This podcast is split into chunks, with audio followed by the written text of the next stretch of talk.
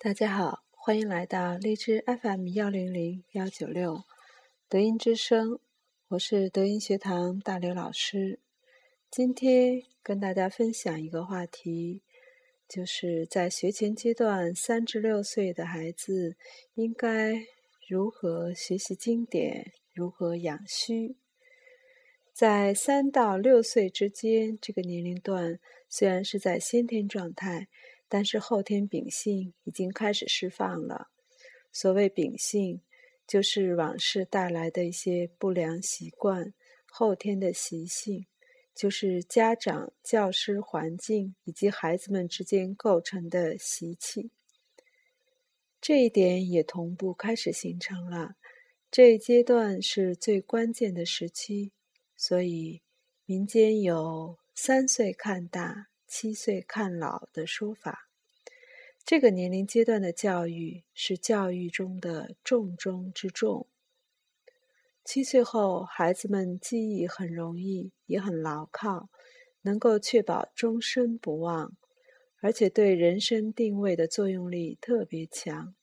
在这个时期，一方面要给他们创造一个良好的成长环境，保护他们的慧性。不被削弱，不被屏蔽，因为松果腺是将来维护孩子们具有图像思维能力的一个基本生理机能。松果腺在七岁以后就开始普遍纤维化，八到十六岁以后就会全面钙化。三岁之前的孩子，松果腺还处于未钙化的状态。三岁以后就开始慢慢退化，在这个期间需要重点保护他们的图像思维能力。爱因斯坦之所以能够成功，就是因为他保护了自己的图像思维，也就是松广线的成像能力，使他的智能在达不到极限的时候。可以启动自己的图像思维来解决问题。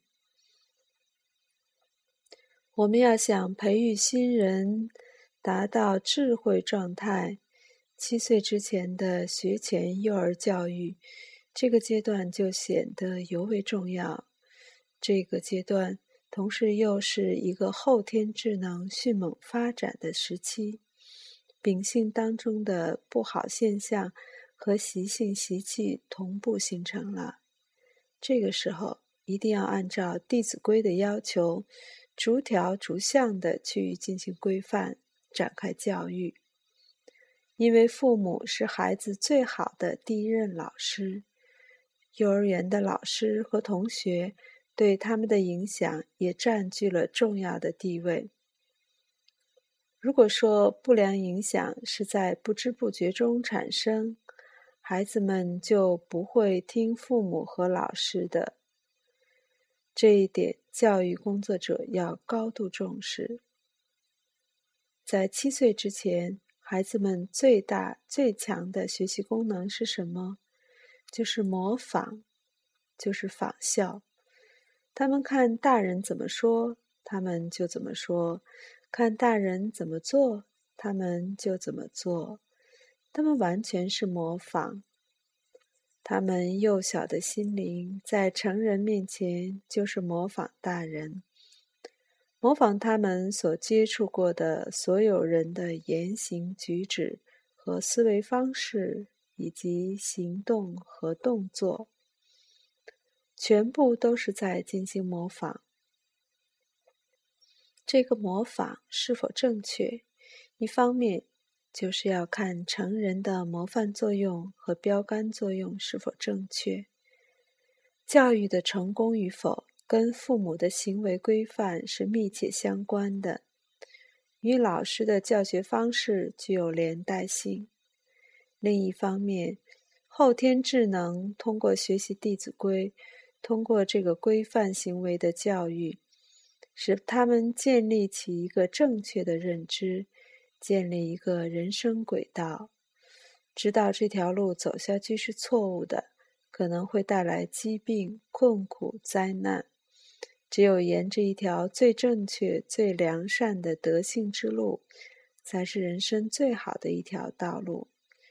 这个方案要始终把握住，这样才能真正做到三岁看大，七岁看老。在胎婴养虚期间和幼儿养性期间，首先完成先天的定位和后天的道路设置。八岁以后，只要能够基本确立起来，他们就能够沿着一条正确的路进行分辨。他们自己就可以开始分辨了。当然，这个时候社会影响也就更加典型。他们也有可能把七岁之前学到的正确道路忘得干干净净，也可能在正确的教导下，把善性的方法带到先天向后天过渡的生理区间。十六岁一过，就可以放心了。他们一旦建立正确的人生观，甚至是道生观的时候，未来的一生一定就是光明的一生，因为这个时候他们再不用大人教育了，他们自己就能正确把握住自己的方向。另一方面，孩子后天智能还处在一个非常弱的状态，要把智能教育。传承教育放在第一位，去教育孩子们如何生存生活。因为人需要两个系统同时掌握，这也就是古代道家所说的“内圣而外王”。外王就是驾驭阴阳，把握社会，在阴阳漩涡当中能够自由驰骋。内圣。他是至善的，如果把至善的内圣和外王都把握好了，才能够在社会上很好拼搏，不伤损内会，不会伤损自己人生根本的目标和意义。在这个繁杂的社会当中，在这个极坏的环境当中，也能够独善其身。这就是要达到真正的内圣外王的状态。在后天智能方面，孩子们是学生，需要父母和老师正确的教育方法进行学习和掌握。在先天慧性方面，成年人则是学生，家长和孩子、老师和学生应该互为师友。把经典诵读开展起来，共同开发好绘制同运的能力。好，今天就跟大家分享到这里。那么，对于我们这个三至六岁最重要一个阶段的孩子们的阳虚，大家应该有了一个基本的认识，同时应该更加去重视。祝愿我们每一个孩子都成为真正的内圣外王。感谢您的收听，我们下次再见。